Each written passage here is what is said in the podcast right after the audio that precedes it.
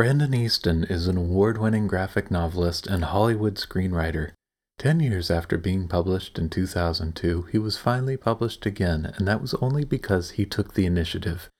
Brandon self funded the creation of the original graphic novel, Shadowlaw. That book earned him a Glyph Award for Best Writer and helped him land a writing deal with Lion Forge Comics. His ultimate dream, though, was to become a Hollywood screenwriter. As his graphic novel career started to take off, he also landed a gig writing for the Thundercats reboot. Since then, he's worked on the Transformers, Agent Carter, and Avengers franchises.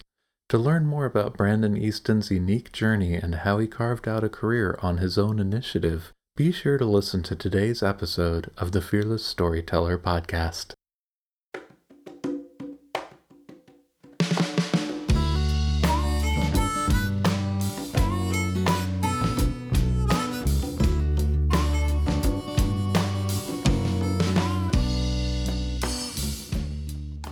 Hello, and welcome to the Fearless Storyteller podcast. I'm your host, Ethan Freckleton. Have you ever noticed how fear stops us from creating and sharing our best work? Join the Fearless Storyteller as we explore the heart and soul of writing stories, songs, and scripts that sell with the people who write them. Each guest has their own unique hero's journey and insights into the intersections between limiting beliefs and success. If you're enjoying this podcast, be sure to leave a review on your favorite podcatcher of choice. Also, be sure to check out the show notes for a link to the Patreon offerings. We've got some good ones for you. Thanks so much for being a listener and supporter of the show. Enjoy today's interview. Brandon Easton, welcome to the Fearless Storyteller podcast. Thank you. It's very nice to be here. Really appreciate your time and um, definitely looking forward to chatting with you. Yeah, likewise. And for people who don't, this is one of my canned questions. And uh, for people who don't know who you are, um, what would you like to share about yourself? Well, um, let's see. I'm Brandon Easton. Um, I've been uh, I'm from Baltimore, Maryland, originally born and raised there.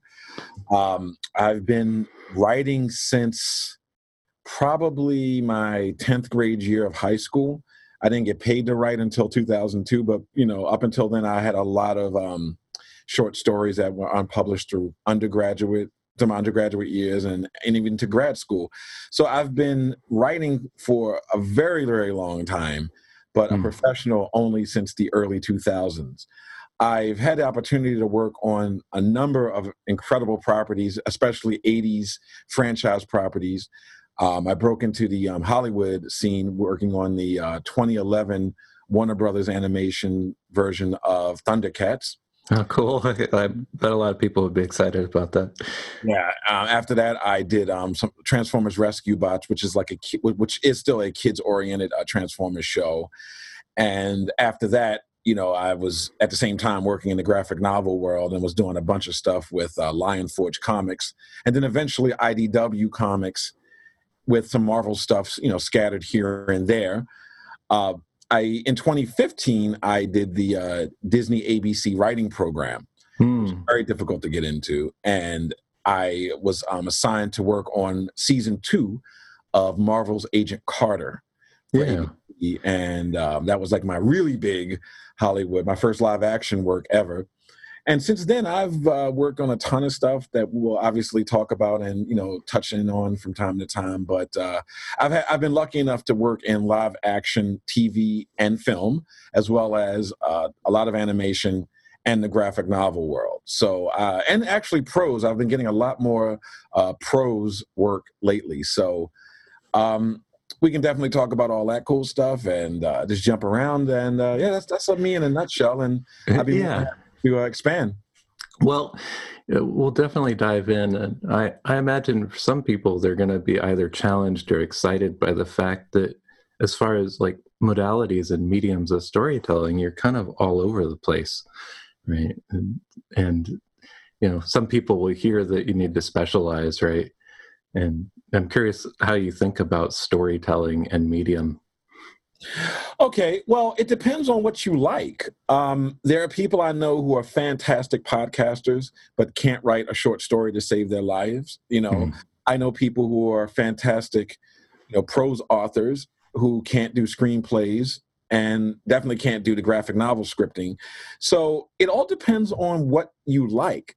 Um, I've been fortunate enough, especially during my college years. I went to Ithaca College for undergrad and then Boston University for grad school, where both have very, very, very powerful media programs, particularly for film, TV, and um, you know, creative writing.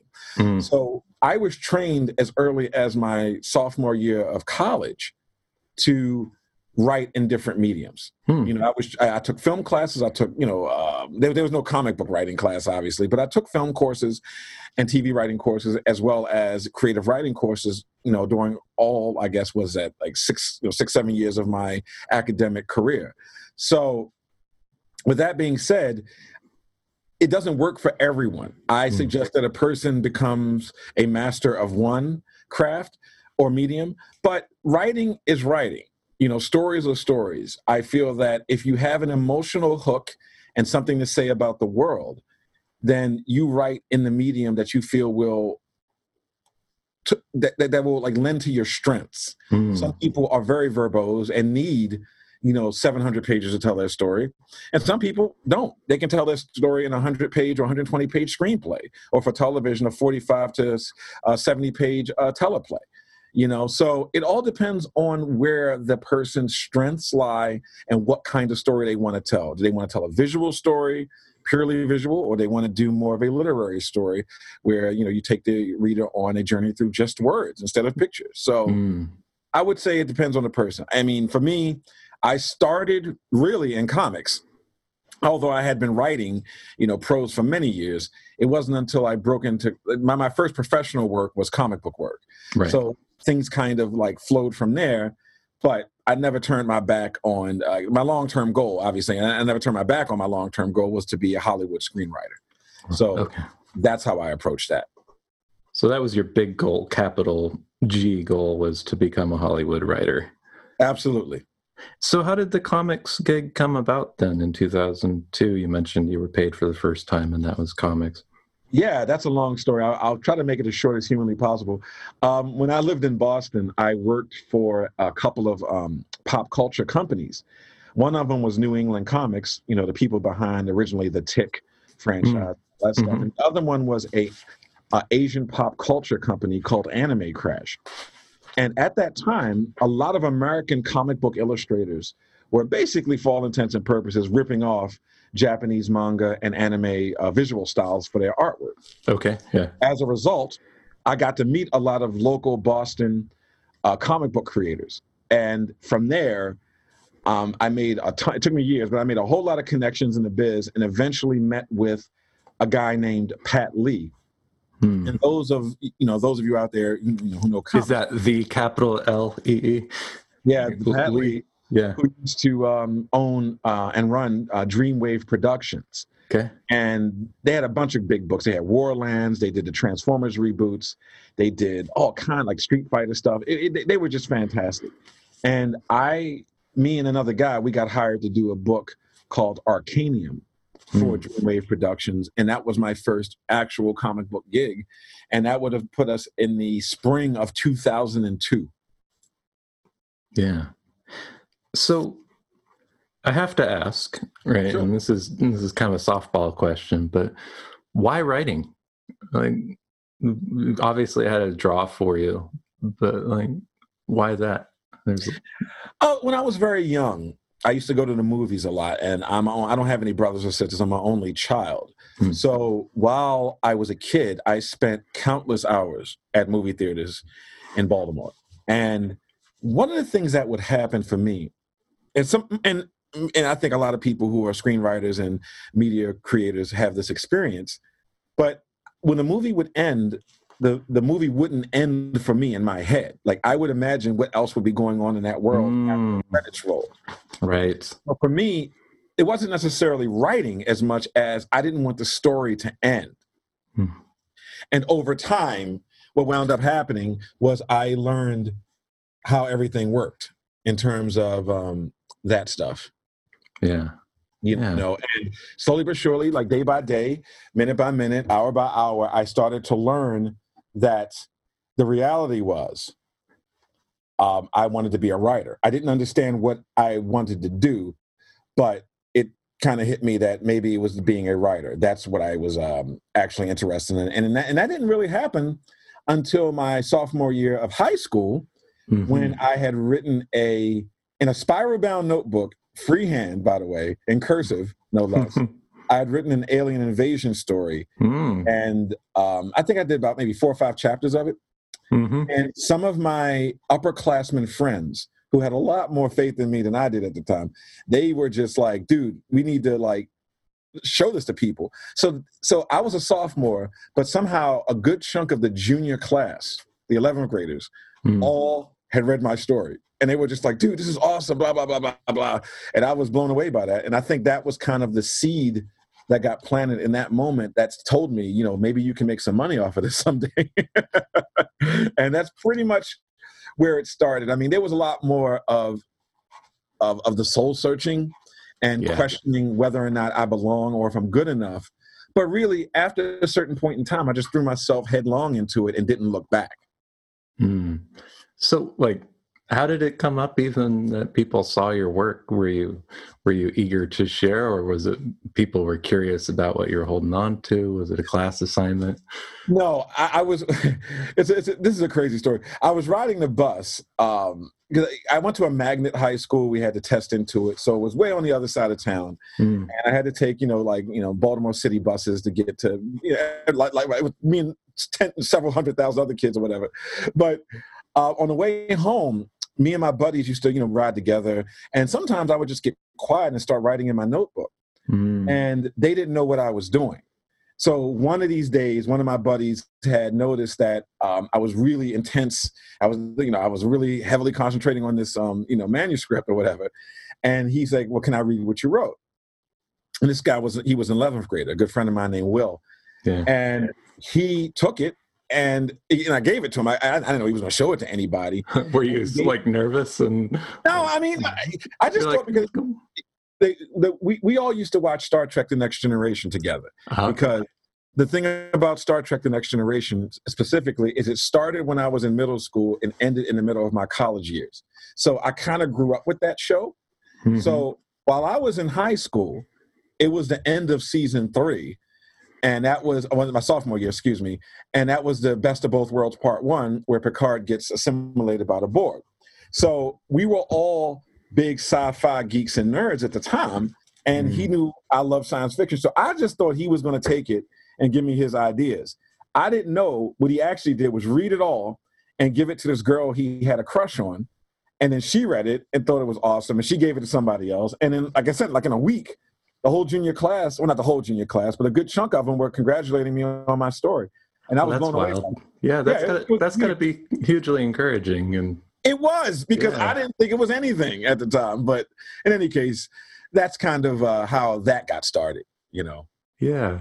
And I, I, love that you can pin it to the season of, of Star Trek: The Next oh, yeah. Generation and the title, right? The best of both worlds. So you, that that's got you some geek cred right there. well, I mean, I can I can do this all day to quote Captain America. but what a great what a great title, by the way, the best of both worlds. It was a great episode. Yeah. So. so you your first paid gig comes yeah. about and you write in comics like how is uh, were you studying comics or were you reading kids uh, comics as a kid growing up because i get the impression that writing a story in comics there's a different craft or form to it than say a short story or a novel okay so to answer your question your first the first part of that i don't know if there even to this day is a comic book writing class i mean mm. i've taught comic book writing workshops but I don't know if there's a dedicated course to it anywhere. I mean, it probably is at this point, you know, in, in these days. But with that being said, the only way back in the 80s, 90s, and early 2000s that you could learn how to write comics was to get extremely lucky and find samples of comic book scripts somewhere online or actually there was no internet somewhere in the world. Um, for me specifically, when I lived in Boston, the Boston Public Library actually had a book that broke down how you made comic books because there was there, there, really isn't a um, there was no platform for that there was no roadmap Um, the closest thing to that in the 80s was the official Marvel Comics tryout book, which was a way for people who wanted to break into Marvel Comics to submit their work legally. And they had samples of scripts in there, but even that was very expensive. Yeah. So um, I had to learn from just intense research, talking to comic book writers at big conventions when I got old enough to go to conventions. And then in the late 90s, when the internet started to come about, I spent a ridiculous amount of time on um, something called the Deja News Groups, D E G A. Yeah. And the one I used to go to was rec.arts.comics.misc, as in miscellaneous. And in that forum or subforum, whatever you call that, the news group, you would find actual comic book writers who worked at Marvel and DC at that time. Mm. And a couple of them actually responded to me. And from that point on, I would just ask a million questions. And then I would meet editors at conventions. And again, this is, you know, as more time went on. And that's how I learned how to write a comic book script. Now, in terms of the story, the, the mental process of writing a comic book or graphic novel script is basically learning how to write a series of still images in narrative sequ- in, in, a, in a narrative sequence basically. Hmm. So you know you write your script is like page one panel one you describe the panel you put in your you know you put the dialogue spots and then panel two describe the panel dialogue if there is dialogue you put in sound effects and then you hand all that off once it's done to the editorial team who gives it to an artist if you're working with a big company if you're doing it independently you personally usually hire the artist and you just hope that they translate what you wrote the way you wanted it to be translated Hmm. and that's how you do comic book scripts Okay. So it reminds me of like screenwriting where you it is to a yeah. point And then you hand off to the director and trust Mhm. them to, or it's out of your control, I imagine. Mhm. Yeah. So you, what's the balance in your career of work that you self-generated and and and did maybe independently, like your own kind of IPs, versus doing work for others? Um, Um, that's a good question. I would say that right like I've had more paid gigs recently in the last I'd say 6 years than I've been able to produce original material. And I don't like that although the paid gigs pay your real long-term success comes from original material hmm. and I'm definitely desperately trying to get back into getting more original material done Hmm. and that's basically where I'm at right now. So I ha- I'm gainfully employed, thank God, but I'm not able to devote as much time as I would like to my Brandon Easton stuff, as opposed to you know deadline stuff from major companies. Yeah, and you know, I can imagine having been a songwriter and co-writer and writing my own stuff and writing for others that there's it's got to be different when you're writing for yourself and you're writing for somebody else in paid work, but at the same time you must have some of your voice that you're getting paid to bring forward, right? Um, I mean, I think that's consistent whether it's mine or if I'm working for somebody, because when you get hired to work for, let's say, Marvel or DC or Dark Horse or whoever, it could be Sony, it could be Warner Brothers, whatever. You know, you're, you're not you're not you're not just getting hired because you have talent and you know how to write a script. You're getting hired because you're bringing something to that story that nobody else really can.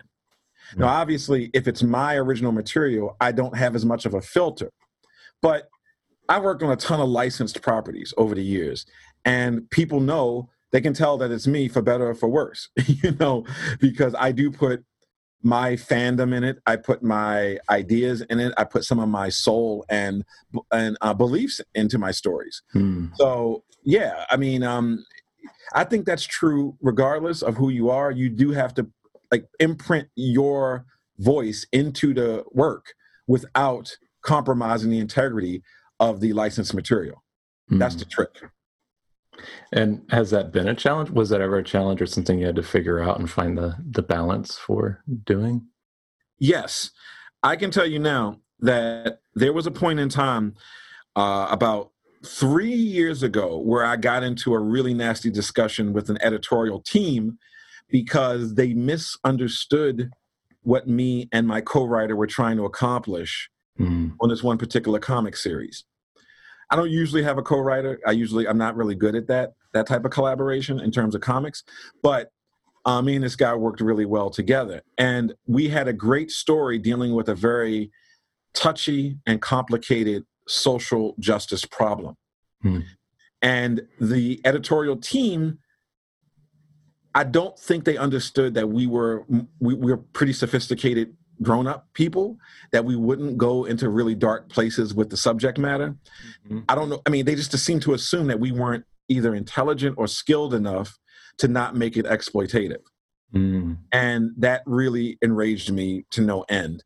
And the conversation did not go well, but I felt very, very satisfied that I was able to get my point of view across without mm-hmm. being, you know, disagreeable or rude or cruel.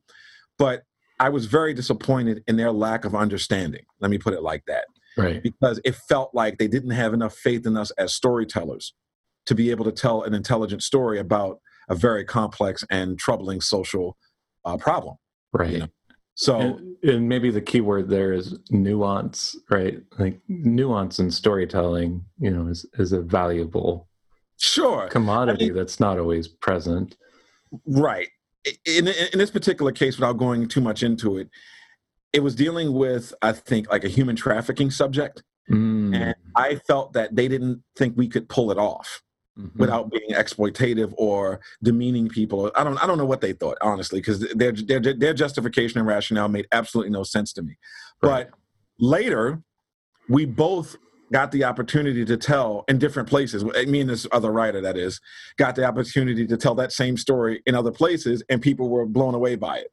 Mm-hmm. So, you know, it kind of was like this thing where you need to trust the people you hire to be, you know, professionals. Yeah. And so, so that's that's that's the that's that to me would be the biggest situation I could think of. Right, and that makes sense. I had a conversation with another screenwriter, and you know, just about one of the things that came up is that approval process and how much room is there really to to tell contemporary meaningful stories that challenge the status quo and right and i'm curious in 2020 where you think we're at on that? Um, uh, it's tricky. Um, I'm trying to figure out the best way to answer that one. Right, and I under you know I understand when you're doing a lot of paid work. You know, it's yeah, there's a balance to to walk. Yeah, I mean, a lot of the stuff that I do does not venture into like sociological, political, economic issues in general, mm-hmm. right? I mean, I, I, for example, I just worked on the um, the Transformers War for Cybertron series on Netflix. It's, current, it's, it debuted in late July. Cool. And yeah. that whole first season is all purely a like band of brothers saving Private Ryan, you know, uh, you know, Hamburger Hill type of you know, Full Metal Jacket type of story in the Transformers universe. Mm-hmm. It is mm-hmm. uncompromising. It's very dark. We get into the not only the soul like the soul searching that war creates in a population but also the political economics of what a war does to a population and we did this on a transformers show because mm-hmm. that show is not geared toward children at all right. but my point is is that we we didn't pontificate we really got into optimus prime and megatron's motivations for the cybertronian civil war and it's you can actually see both sides. So it wasn't a thing where we were trying to throw a particular political or sociological idea into the mix. We mm-hmm. let people decide that.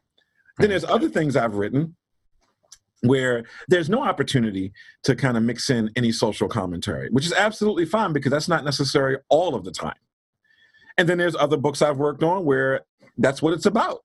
you know, and other comics and TV shows I've worked on where the actual point is to talk about a social uh, problem or economic or political problem. So mm. it, it, it depends on the project, really, because I think that nowadays we're in a very bizarre place where, on one hand, there are issues that need to be addressed, particularly with sexual harassment and racial um, discrimination behind the scenes of media companies. Right. But then there's a thing where cancel culture is going after everybody if you don't happen to agree with whatever they believe. And I think that's also, you know, kind of defeating the purpose of uh, freedom of speech and freedom of expression. Right. So while I do understand that there are offensive things in the world, you know, I don't think a per- this is my personal belief, and everyone's free to disagree. But I don't think a person should be offended by every little thing, because I grew up in a time when comedians like Eddie Murphy's early career could not happen in 2020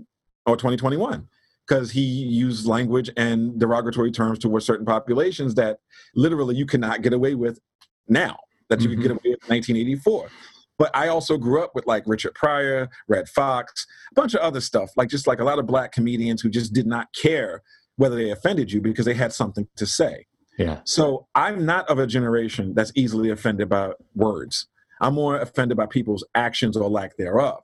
So for me, I like stories that push the envelope. I like stories that don't use safe language because that's not how people actually operate in the real world.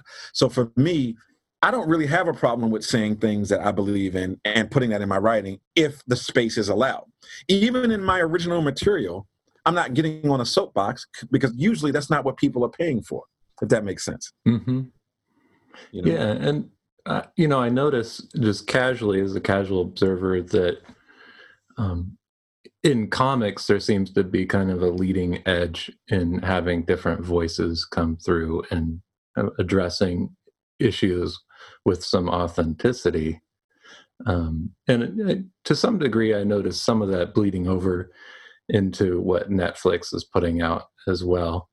Mm-hmm. Um, and like, is that something people, aspiring authors and writers, should be excited about? Like, you mean in terms of the diversity of expression now? Yeah, and oh, representation. Yeah.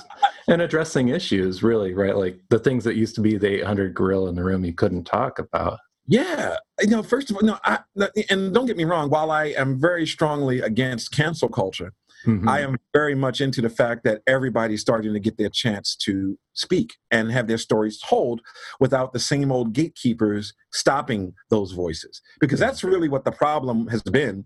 It's not, I mean, I'm not saying there's not institutional racism in the business because there is, and it's well documented and it doesn't take a, you know, it's not rocket science, it's clearly delineated.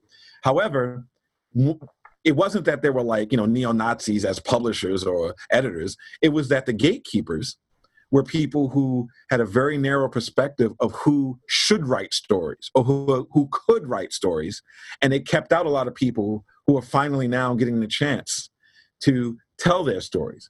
And mm-hmm. when I, when I, when, and when I say that, I'm specifically saying like majority of women, especially women of color, men of color, people of color in general, just never got a shot in a lot of these places. And I know this because I'm usually one of the few in these spaces and I see how it operates.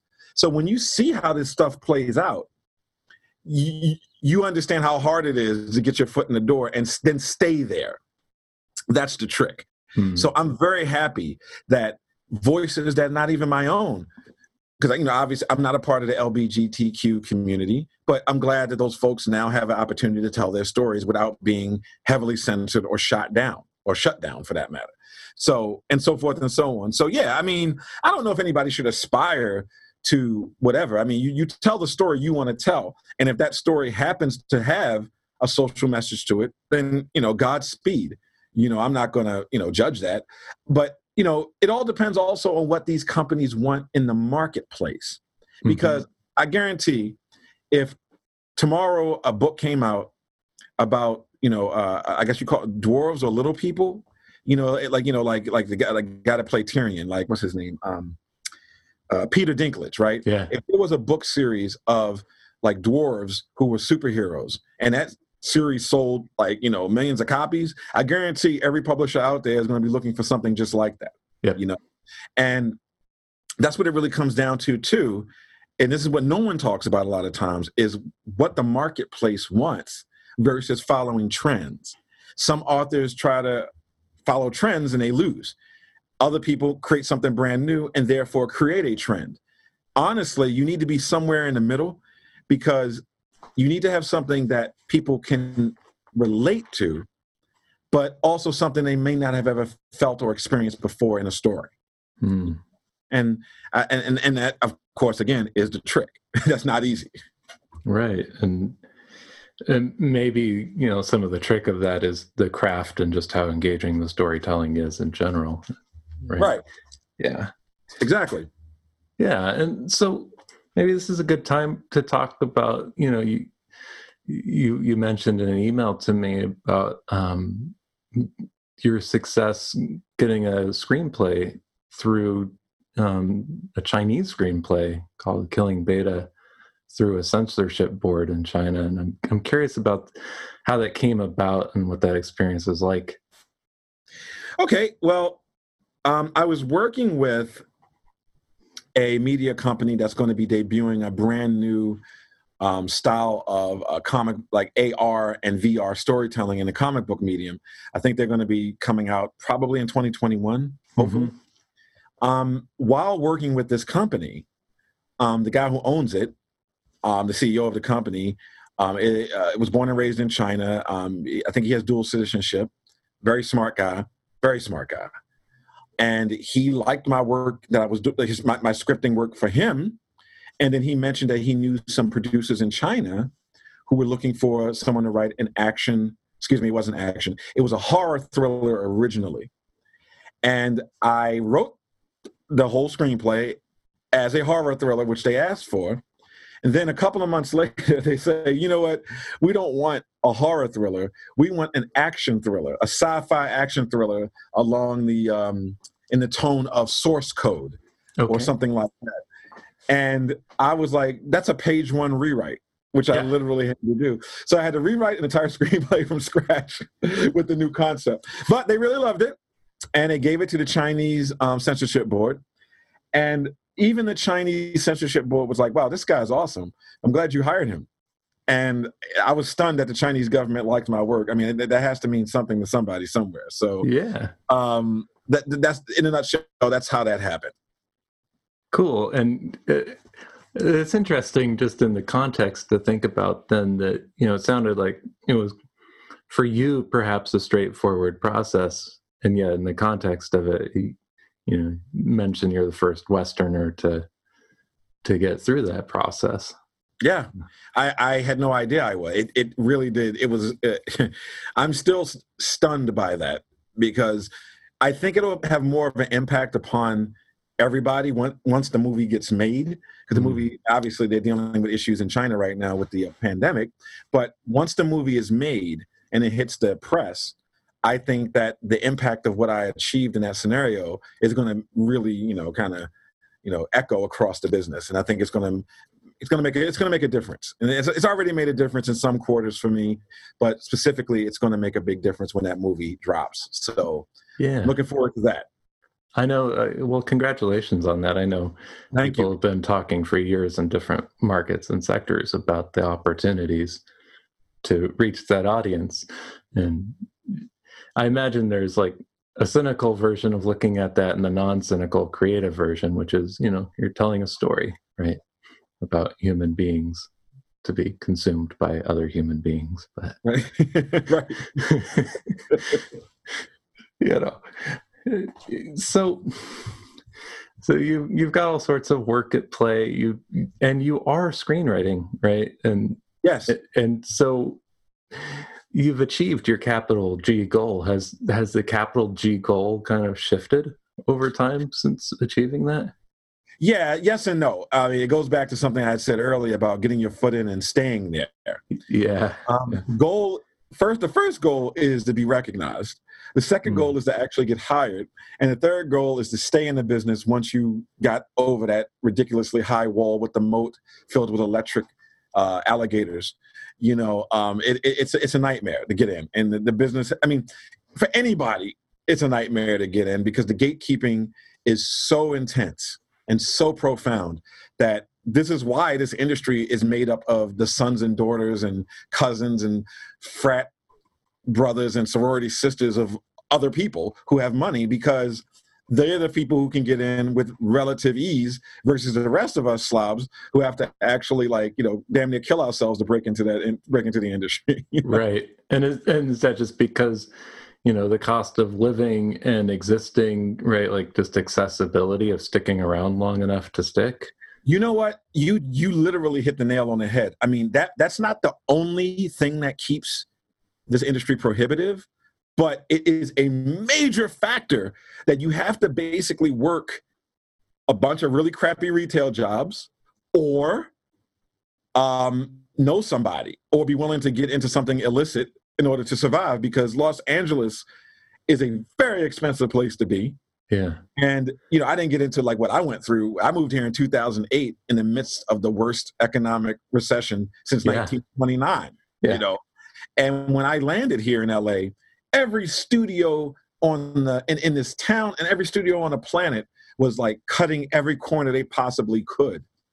So it took me from 2008 to about 2010 to really make any headway before I got that gig on the uh, Thundercats reboot. So um, during that time, I had three jobs. You know, I worked at Barnes and Noble, I worked at GameStop, and I worked as an adjunct professor at a community college, which, to be honest, was the worst job of the three.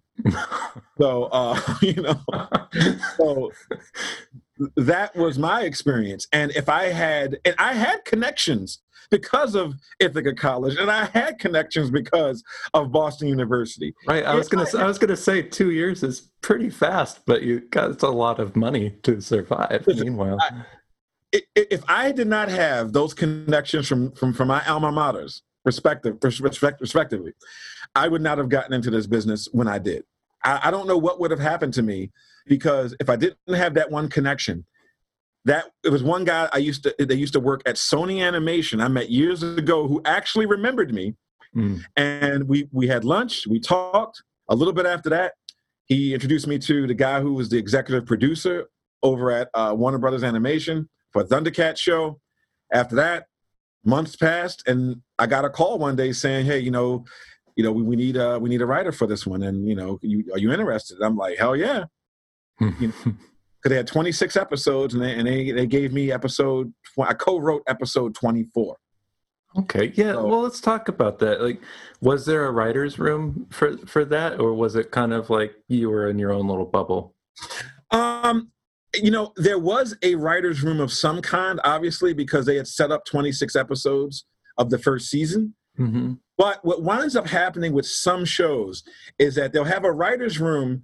Let's say if you have a 26 episode order, you'll probably have a writer's the writer's room do anywhere between 15 to 20, which leaves six for freelancers. Mm. So I never sat in a writer's room for Thundercats, the 2011 Thundercats. I came in for a couple of meetings where they outlined what they needed for that episode, which was which was already kind of set up, and you kind of just come in, you pitch your take on it, and then you go from there, and you go home and you write the outline, and and then you go to script, and that's basically how that happened. It was a yeah. very once I once I got that email with the green light, things moved very quickly. Hmm. It, did you have to worry about like continuity issues at all, or you know, no. it's kind of a craft thing, you know? Yeah, they because it they had outlined all 26 episodes. There wasn't going to be a continuity problem. Okay, and you had access to the outline, and therefore you could. I had I had access to the outlines that mattered for my episode. Let hmm. me put it like that, because every episode did not. It was all one big story, but there right. were a couple of filler episodes, and the beginning and the end of my episode connected to the overall arc, but the core of the episode was kind of filler.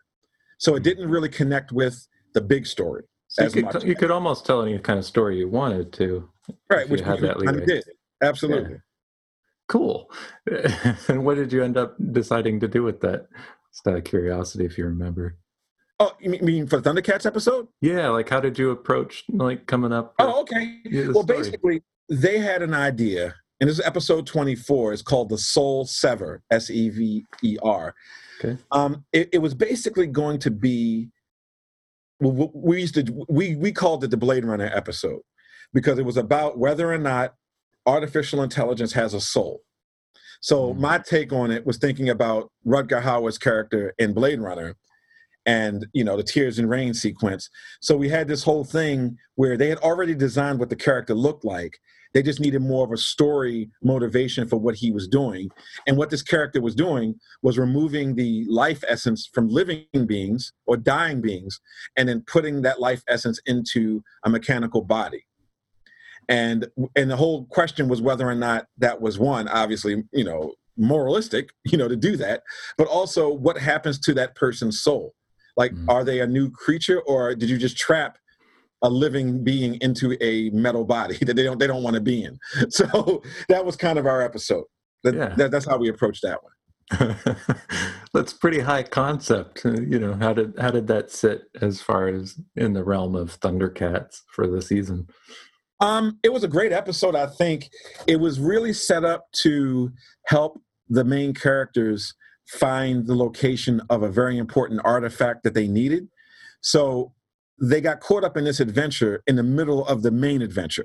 Mm-hmm. So it didn't. It, that, that that was the beautiful thing about it was that it didn't negatively impact or in any way throw off because throw off the main arc because they had already outlined it all. So again, we just kind of plugged in a story, action sequences, beginning, middle, and end, and you know, and they went off to animate it. Mm. Mm. Very cool. And yeah. how did how did the graphic novel Shadowlaw, Law come about? Oh, my first one. Oh, whoo, man, you're asking some long ones. Um, hey. Uh, okay, that's, a, that's a good one. Uh, okay, um, when I had broken into the comic book industry at, at Dreamwave Productions in 2002 on the book Arkanium, um, I learned the hard way that okay, I got to back up a bit. Okay. The conventional wisdom about breaking into the comic book industry is that once you break in, you will get work after mm. that because people saw that you could break in and that you can hit a deadline and you know how to tell a story. I found out the hard way that that's not true at all. The way to really make it in comics is to get to know a bunch of other writers, if you're a writer, and if you're an illustrator, get to know other illustrators. And then over the course of time, have them realize that you're not a lunatic or a nutcase, mm-hmm. and then have them like you enough to refer you to the editors that hire people at the comic book companies, whether it's a small company or if it's Marvel or DC. You know, the editors are the gatekeepers there. So after I did some work at Dreamwave from 2002 up until 2004, I I, nobody knew who I was, and the people who did know me, I wasn't exactly friends with. Mm-hmm. So there were a series of personal problems that sprung up and a series of professional problems that sprung up that made it impossible for me to advance at that time. Right. Mm. So I, the advice I got was that, look, what you've done at Dreamwave Productions simply is not enough to move the needle. You need to create an original project that you put out on the marketplace so that people can see that you do have an original voice and that you can you know do it yourself basically. Because that's kind of the badge of honor that you can actually get it out there right? Yeah. Because that entails hiring an art team that entails um, hiring a letterer hiring a colorist hiring a, a editor sometimes. And then on top of all that you have to find a way to get it distributed to wow. comic book shops and bookstores. So you're basically your own comic book studio as an independent creator. That's an that incredibly a, high bar of entry. Yeah. Eh, yes, and th- yes, exactly. And I didn't realize how high it was. So between 2004 and 2010, it literally took me six years and eight artists that I had to like hire and fire because people were very flaky and didn't finish what they started I had to go through a whole horrific process of hiring and firing before I got that book done, which is why, if anyone looks at Shadowlaw, the first 24, 26 pages or whatever is one guy, and the rest of the graphic novel is a completely different artist. Mm. And I tried to find people who were similar, but man, it, it was not easy. And um, yeah, so that's what um, happened to me in the interim, you know, and I had to learn that. And that's how Shadowlaw came about. And Shadowlaw I started in 2004 and it didn't hit a bookstore or comic book shop until January of 2012. Right. So that's that was my uh, that was my uh, a whole other hurdle. Trial by fire, so to speak. Yeah, and well, that's interesting. So you were plugging into the kind of the traditional distribution model and getting at that time. There. Yeah, yeah. This is before web comics really and digital distribution really took hold. This it still the early 2000s. So what were like what were some of the things that came up that are still relevant now as far as that goes for self starting and doing your own publishing like those challenges or hurdles that come up?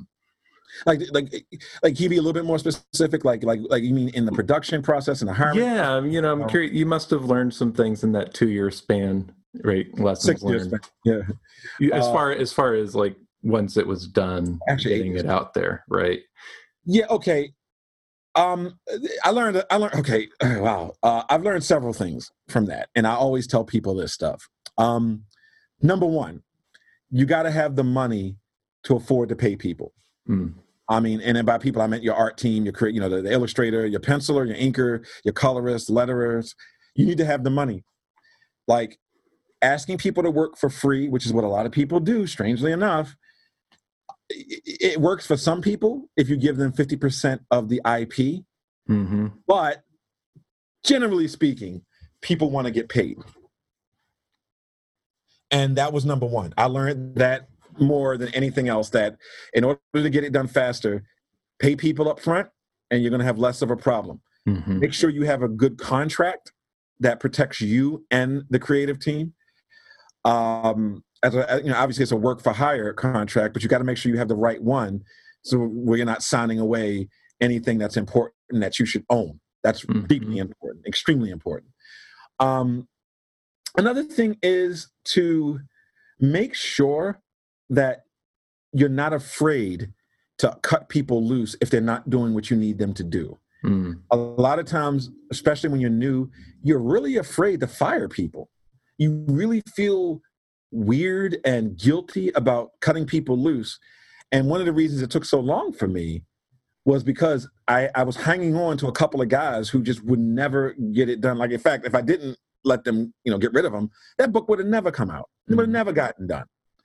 And that was a very important skill, like how to be an actual boss, because yeah. you are the boss once you're an indie comics creator.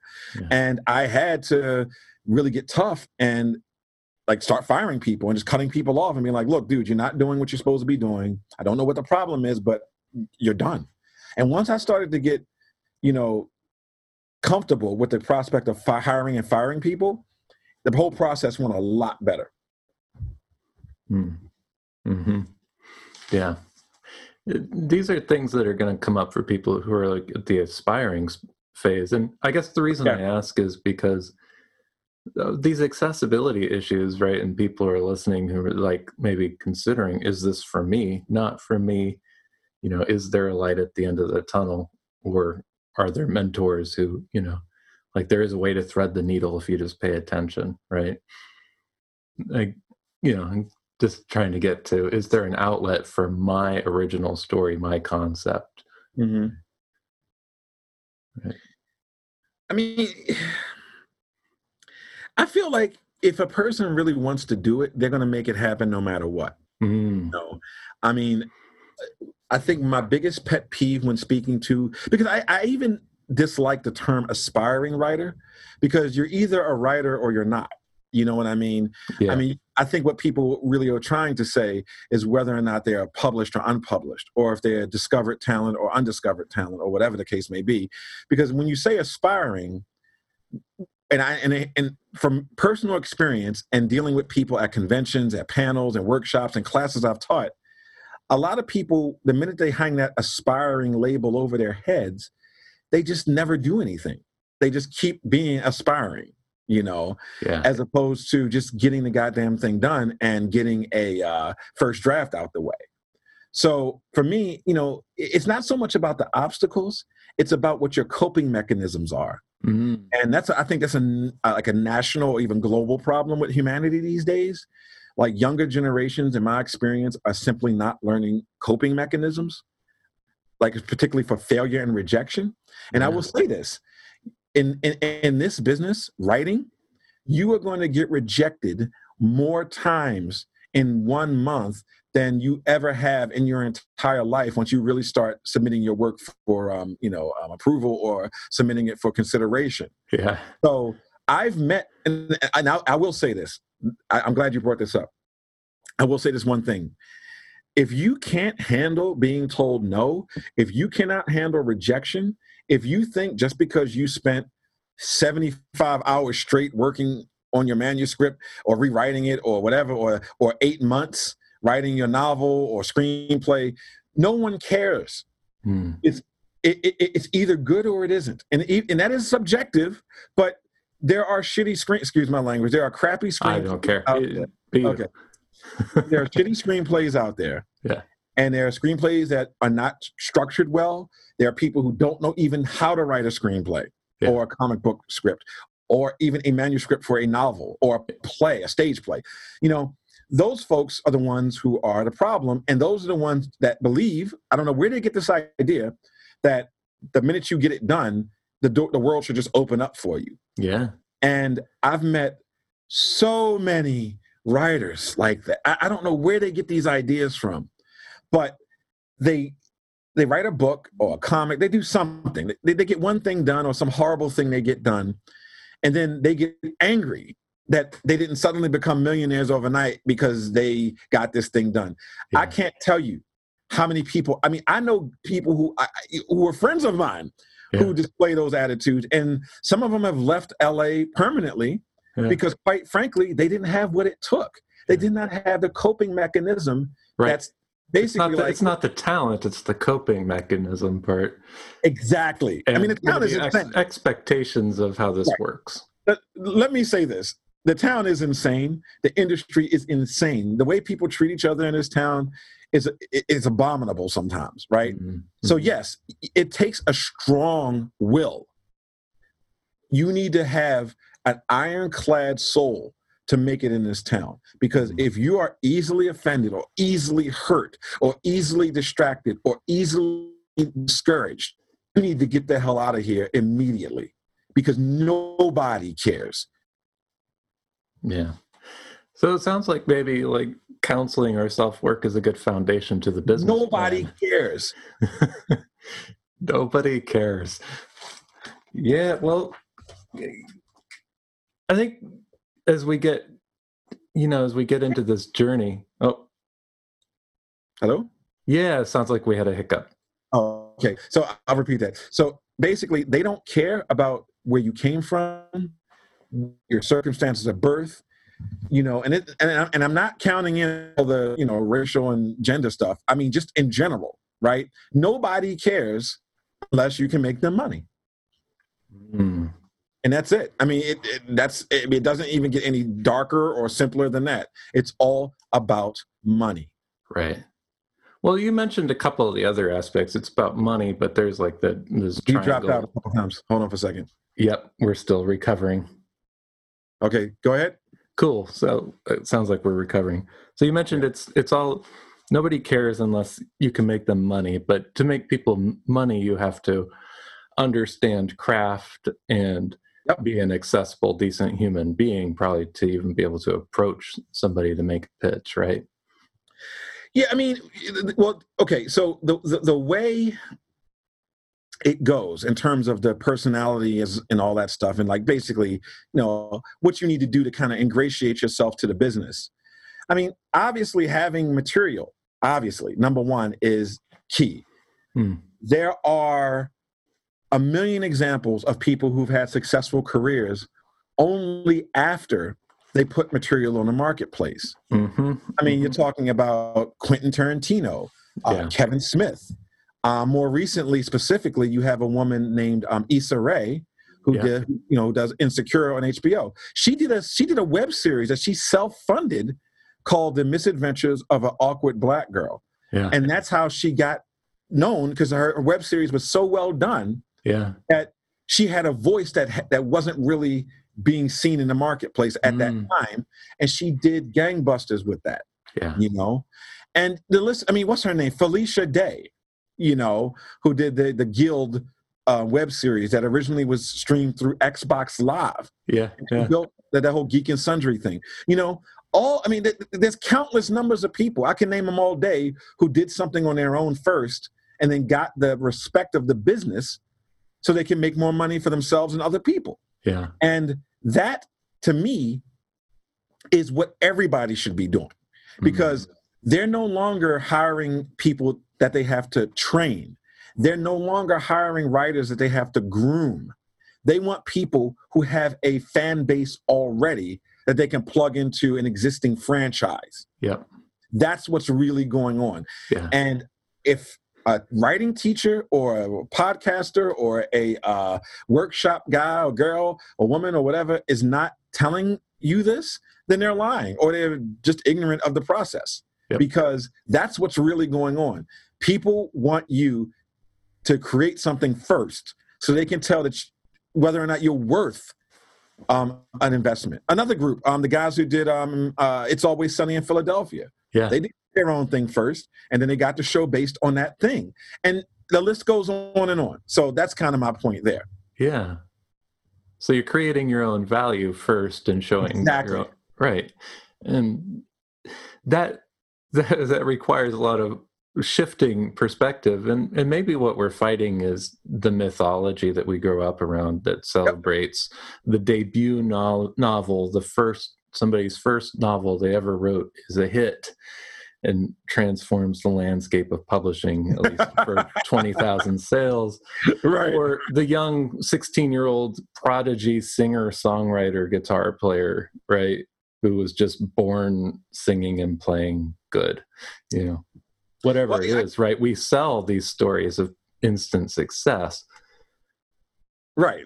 And, and you know, bro, you just, I mean, you, you, that's another nail you hit. Like that idea that you're just going to overnight become this massive success, it, it's nonsense. yeah You know, everybody's overnight success story is 10 years long. You know, that's, a, that, that's the old joke. Um, yeah, I mean, it, it is and that's about it right 10 years Pretty much. And I- I'll give you another. I'll give you another great example of this. Um, Andy Weir, who Yeah. did The Martian. You know, Mhm. some people know of you know they, they know about the movie and blah blah blah. But you know, he did that originally as a self-published project because he is a NASA nerd, and he self-published it first and then got the attention of a publishing house who then distributed it and the book did wildfire but Yep. The trick is that he did it first. He put it out first. He didn't wait he didn't send it out to some publisher and pray that they would take a chance on him. He took a chance on himself. And in a world with laptops in a world with cell phones that you can shoot and edit entire movies on these days nobody has an excuse not to have content. And i strongly believe that. Yeah. Uh, you, you may not have like content that looks like somebody's 50 or No. 500 million dollar budget but you'll have content right I mean, the thing is, no one's saying you need to be, you know, Spielberg or Christopher Nolan in your first, you know, project. But if you have a story to tell, you know, tell that story and stop waiting. For, what a lot of people are doing, they're waiting for permission, yes and they're waiting for somebody to come along and say, you know, you should probably write that. No, you have to be a self-starter. And if, oh, that's another thing. If you're not a self-starter, you probably should get the hell out of this town. You know, it's like no one's going to be like patting you on the back and spoon feeding you unless you you are a legacy already. And If your dad or mom or aunt or fraternity brother or sorority sister or whoever isn't already established, you're going to have to break your back in half to get from point A to point B. Yeah. And it's just what it is. And it, I didn't make the rule. I just I just survived it. You know. yeah. I didn't make the rule. I just survived it. I like that. Yeah, you know, like some some industries and pockets of the creative world are better at setting the the norms and establishing the norms for people who are coming in and helping mm-hmm. them understand what they're walking into than others. Right? Like if you walk into Nashville to be a songwriter, you're going to get culturally adjusted in the first Right. two days of going to like they have a not for profit right that's set up just to onboard people into nashville and like establish what the culture is and the ground rules and reality checks and you'll hear people's creation stories that 10 year creation story right Mm-hmm. You know it's it's probably helpful if you're wondering which creative pursuit to get into to find that for whatever it is you're doing and understand how it works right? Right absolutely. Um, you know you know one of the um, allegories or metaphors i always give in that regard is that you know if you want to be a firefighter there's a process a very clearly explained and outlined process that you need to go you know go on in order to become a firefighter mm-hmm. a police officer the same thing a lawyer a doctor. Even you know even though writing is not the same as those those other you know careers you still have to go through a process of discovery and research. And the one thing i can say without a shadow of a doubt which confounds me to this day is that in a world where google exists i meet so many writers who are completely ignorant of the industry of like how it actually operates. And I mean whether you're talking about book publishing, screenwriting, or uh, graphic novel production. Like they don't know anything about the business. And I'm like, well, how do you want to be a part of a business? You don't even understand how it operates. That doesn't make any sense. So, yeah. you know, I just kind of feel like um, that's what that's the awakening I feel a lot of people need to uh, you know you know ha- have thrust upon them. They really need to understand how the business works, right? And they don't. They simply do not. Right. And you're of a time where you caught that first wave of the internet, the news groups, and now we're spoiled because we have podcasts and th- where people will lay out step for step for how pretty much any industry works, which right. is just amazing to me. So you know maybe one of my last questions then is just like looking forward you you mentioned that challenge of finding balance between the paid gig work and creating your own original properties and so like what are you looking forward to moving forward well there's a lot of really cool stuff i mean right now um, you know, I'm I'm working on the Transformers Galaxies comic series that's mm. uh, distributed. I mean, published by IDW Publishing. Mm-hmm. Um, issue 10 came out about two weeks ago. Um, I'm, I'm, writing issues 10, 11, and 12, which is for Transformers fans will know this.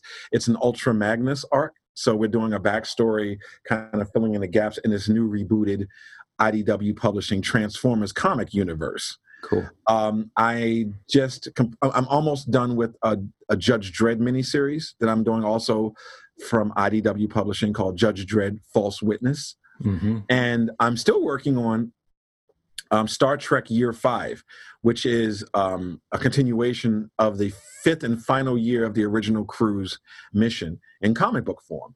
Okay, and, cool. Um, You're been, talking about the next generation, or is this no, no, school? no? Year five. Year the next generation has seven years. Like, yeah. Remember in the original Star Trek, they said on our five year mission, but the show got canceled in season three. Right. So we never saw the other two years. The, the series we're doing now is what would have happened in that fifth year.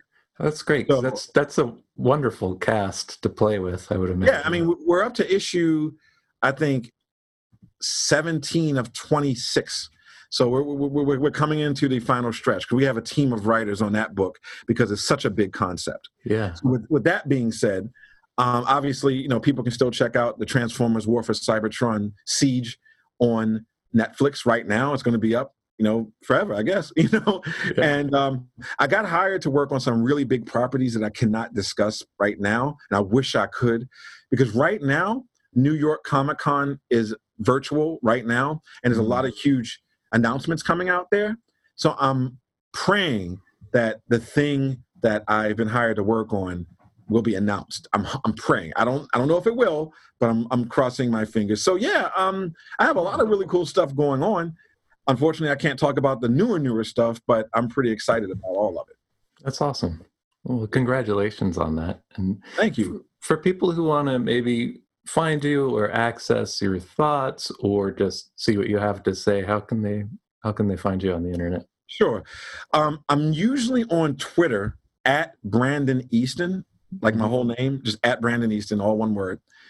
Um, you can also find a lot of stuff that I put up on Instagram and you can find me on Instagram at Brandon Easton Writer, exactly how it sounds. Brandon Easton Writer. Right. That's my which Instagram. is which is how I found you. Funny enough. Oh, that's true. So yeah. So though I mean, I'm always happy to um, talk to folks and connect with people and things like that. I mean, I always do panels.